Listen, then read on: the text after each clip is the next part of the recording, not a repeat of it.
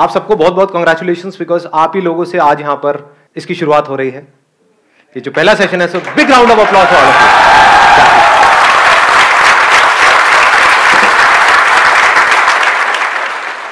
आज का जो टॉपिक है वो है how to build self confidence. कैसा लग रहा है टॉपिक? तो इससे पहले कि मैं कुछ बोलूं इसके बारे में, मैं आप लोगों से ये जानना चाहूंगा, do we understand the difference between self confidence and self esteem? Self esteem is जब हम अपने आप को कम्प्लीटली एक्सेप्ट कर लेते हैं, मतलब अपनी वर्थ जानते हैं जब हम, और सेल्फ कॉन्फिडेंस इज के हमारे अंदर वो कॉन्फिडेंस होता है कि हम ये चीज कर सकते हैं। बिल्कुल परफेक्ट एक्सप्लेनेशन दिया है उन्होंने, यानी कि खुद की जो हमारी नजर है खुद को देखने की, दैट इज सेल्फ एस्टीम। और कॉन्फिडेंस मीन्स कि मैं इस काम को कर सकता हूँ। कि अगर आपसे कोई पूछता है कि क्या आप ये कर सकते हो, तो आप क्या कह रहे हो कॉन्फिडेंस से? हाँ, मैं कर सकता हूं, आसान है, बशर्ते कि आपको वो आता है काम करना। कि भाई स्विमिंग कर सकते हो, इस नदी के अंदर बहाव तेज है, तो आप क्या कहोगे? आसान है, मारो छलांग। तो ये क्या है? Is it confidence? This is over confidence. और वो सेल्फ कॉन्फिडेंस ऐसा ना हो कि अभी आपने सक्सेस अचीव कर ली, बड़े कॉन्फिडेंट हो गए, उसके बाद में फिर कुछ हो गया, फिर जमीन पे आकर के गिर गए। ऐसे देखा है लोगों को? कुछ कर लिया, थोड़ा सा कुछ अचीव, तो एकदम ही हवा में आ गए कि भाई हमसे बड़ा फंटुश तो कोई है ही नहीं इस दुनिया में।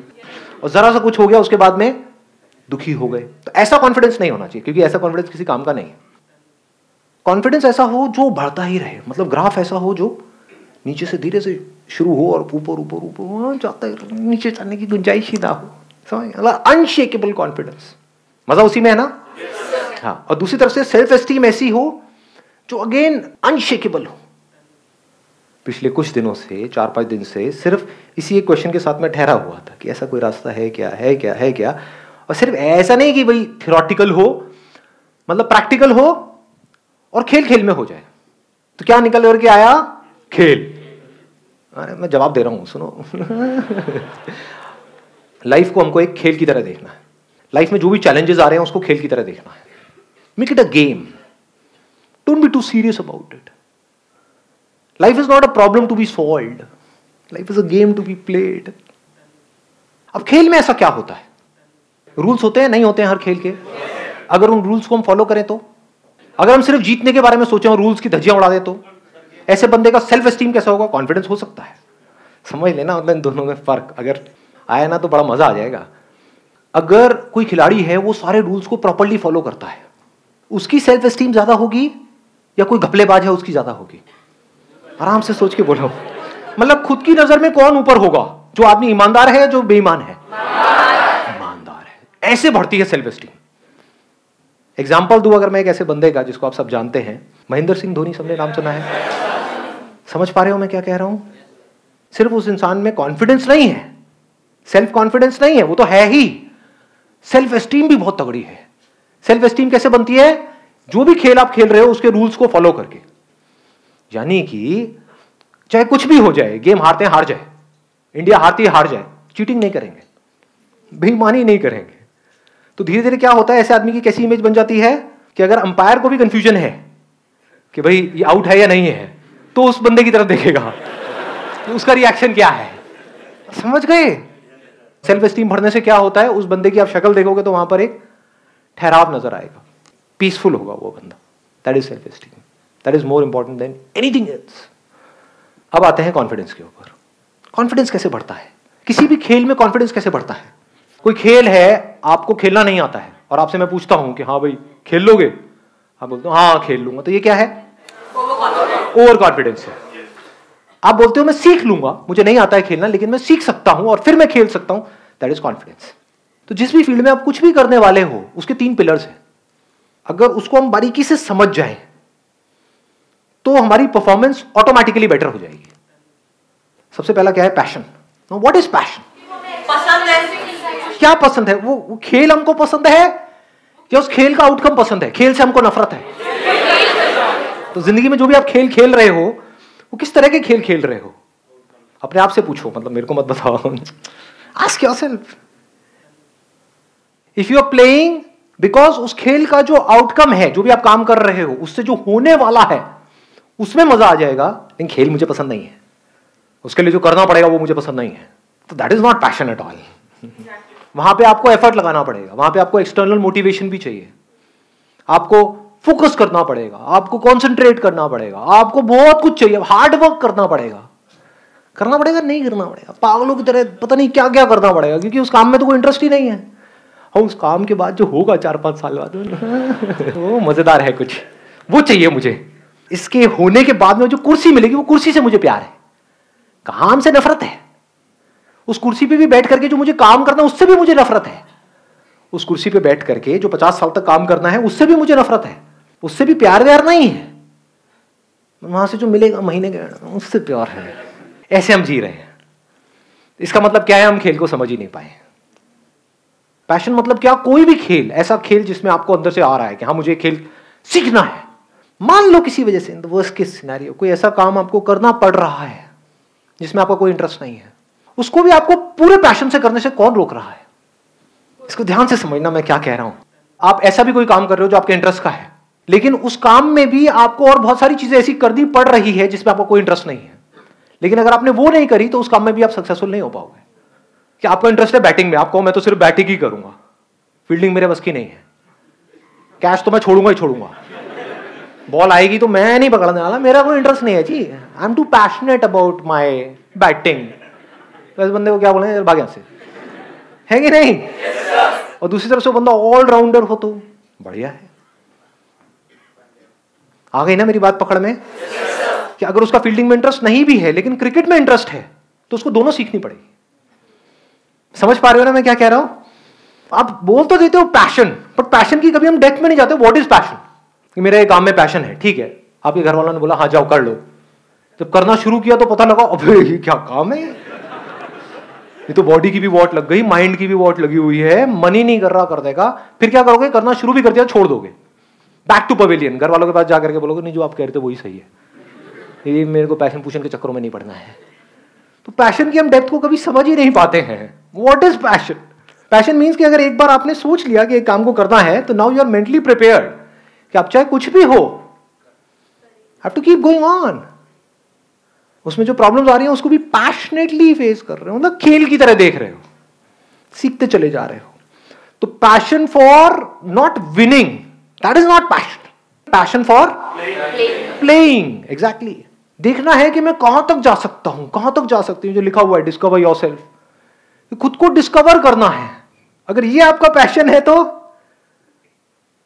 ऐसे बंदे का कॉन्फिडेंस कैसा होगा, ऐसे बंदे की सेल्फ एस्टीम कैसी होगी। किस खेल को मास्टर करते चले जाना है, मतलब लाइफ के जितने भी एस्पेक्ट्स हैं उन सबको मास्टर कर लेना है।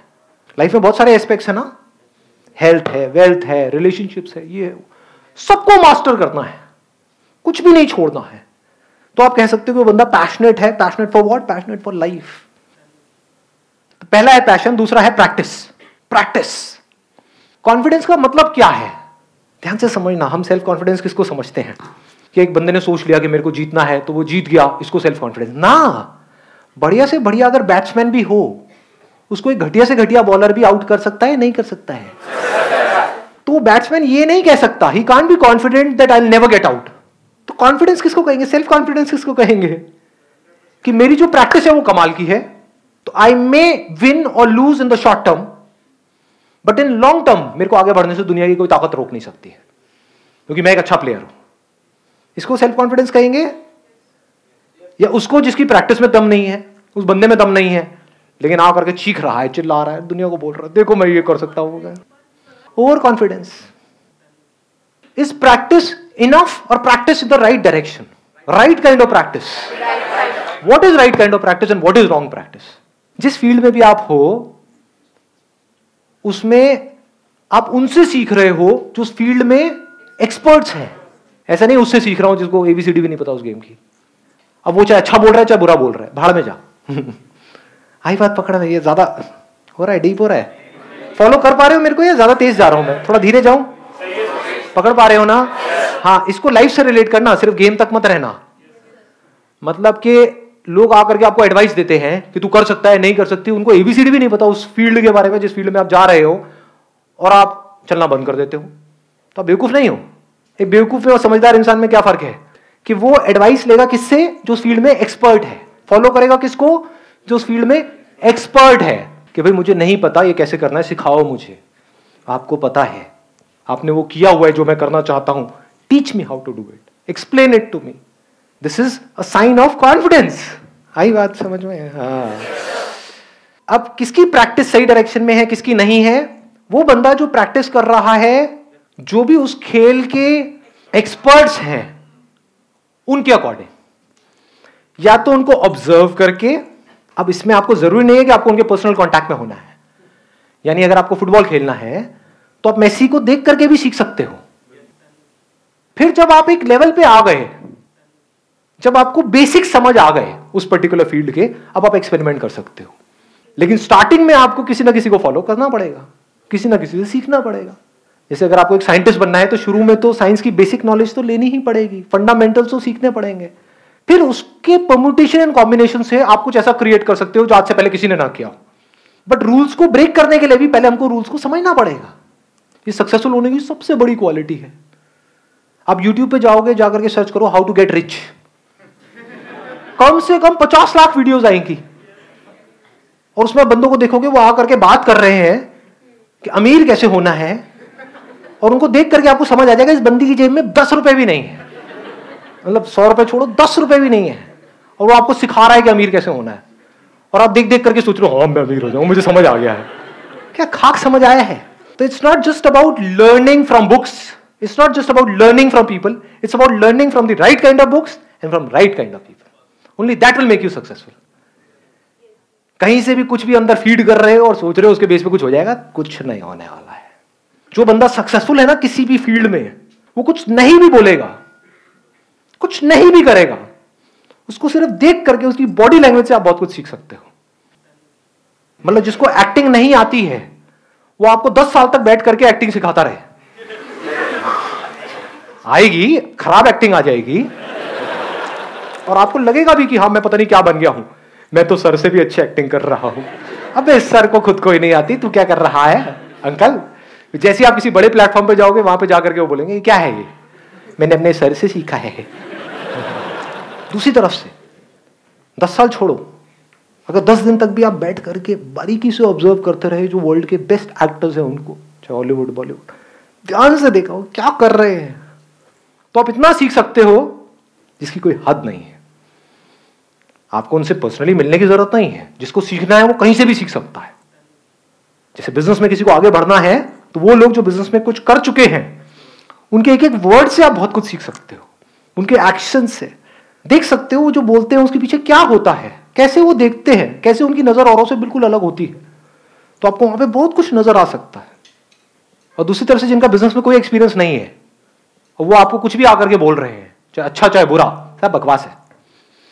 Last but not the least, ये 2 पॉइंट हमारे कवर हो गए, passion, practice in the right direction based upon knowledge and information from the right source, and absolutely passionate about learning। practice करते चले जा रहे हो उस फील्ड में। अब जरूरी तो नहीं है कि आप प्रैक्टिस करो तो रिजल्ट आएगा, रिजल्ट तो आपके हाथ पे नहीं है ना। एक्टिंग सीखना आपके हाथ में है, एक अच्छा एक्टर बनना आपके हाथ में है। आपको मूवी मिलेगी या नहीं मिलेगी वो आपके हाथ में थोड़ी है, डायरेक्टर के हाथ में है। तो वहां पर क्या चाहिए? पेशेंस एंड परसिस्टेंस, क्योंकि आप सही डायरेक्शन में जा रहे हो, You're not going in a wrong direction। जैसे मंजिल तक आप पहुंचो या ना पहुंचो, आपको यह कॉन्फिडेंस होना चाहिए कि मैं सही जा रहा हूं। इनफैक्ट अगर आपको कोई बहुत बड़ी सक्सेस मिल भी गई, उसके बाद भी इन 3 पिलर्स को ध्यान में रखना है मरते दम तक। कितनी देर लगती है सक्सेस को फेलियर बनने में? कितनी देर? आप मानो आपने बहुत पैशनेट हो आप क्रिकेट को लेकर के, मैं क्रिकेट का एग्जाम्पल इसलिए दे रहा हूं, आप सब आराम से रिलेट कर पाओगे। बहुत आपने प्रैक्टिस करी, आपको रिजल्ट मिल गया, आप इंडियन टीम में पहुंच गए। उस टीम से बाहर निकलने में कितनी देर लगेगी जी? मानो आपको 1 मौका मिला, 2 मिला, 3 मिला, 4 मिला, उसके बाद में आपको बाहर कर दिया गया। लेकिन अगर आप इस गेम को समझ गए हो जिसकी मैं बात कर रहा हूं, इसको बोलते हैं जिंदगी का खेल, खेल को समझ गए तो आप क्या कहोगे? क्या मेरी प्रैक्टिस ठीक है? क्या जिस तरह से मैं खेल रहा हूं वो ठीक है? क्या मेरे में दम है? तो मुझे इसकी परवाह करनी ही नहीं है कि मैं इंडियन टीम में हूं या नहीं हूं, मुझे सही खेलते रहना है। This is called persistence. This is not a negative word. This is an extremely positive word. Persistence को, patience को हम negative समझते हैं ना जी। This makes you stronger। तो अगर सब कुछ मिल करके आपसे छीन भी लिया गया, आपको रत्ती भर भी फर्क नहीं पड़ेगा अगर इस खेल को आप समझ गए हो तो, क्योंकि आपकी सेल्फ एस्टीम तगड़ी है। भाई मेरे खेल में तो दम है, कब तक नहीं मेरे को मौका देंगे, कब तक मेरे को रोकेंगे आगे जाने से। जैसे आसमान में अगर सूरज है तो उसको कितनी देर तक बादल रोक सकते हैं, उसकी चमक को कितनी देर तक रोका जा सकता है, कुछ देर तक। लेकिन अगर चमक होगी तो पूरी दुनिया को दिखेगी, उसको रोकने का कोई तरीका नहीं है।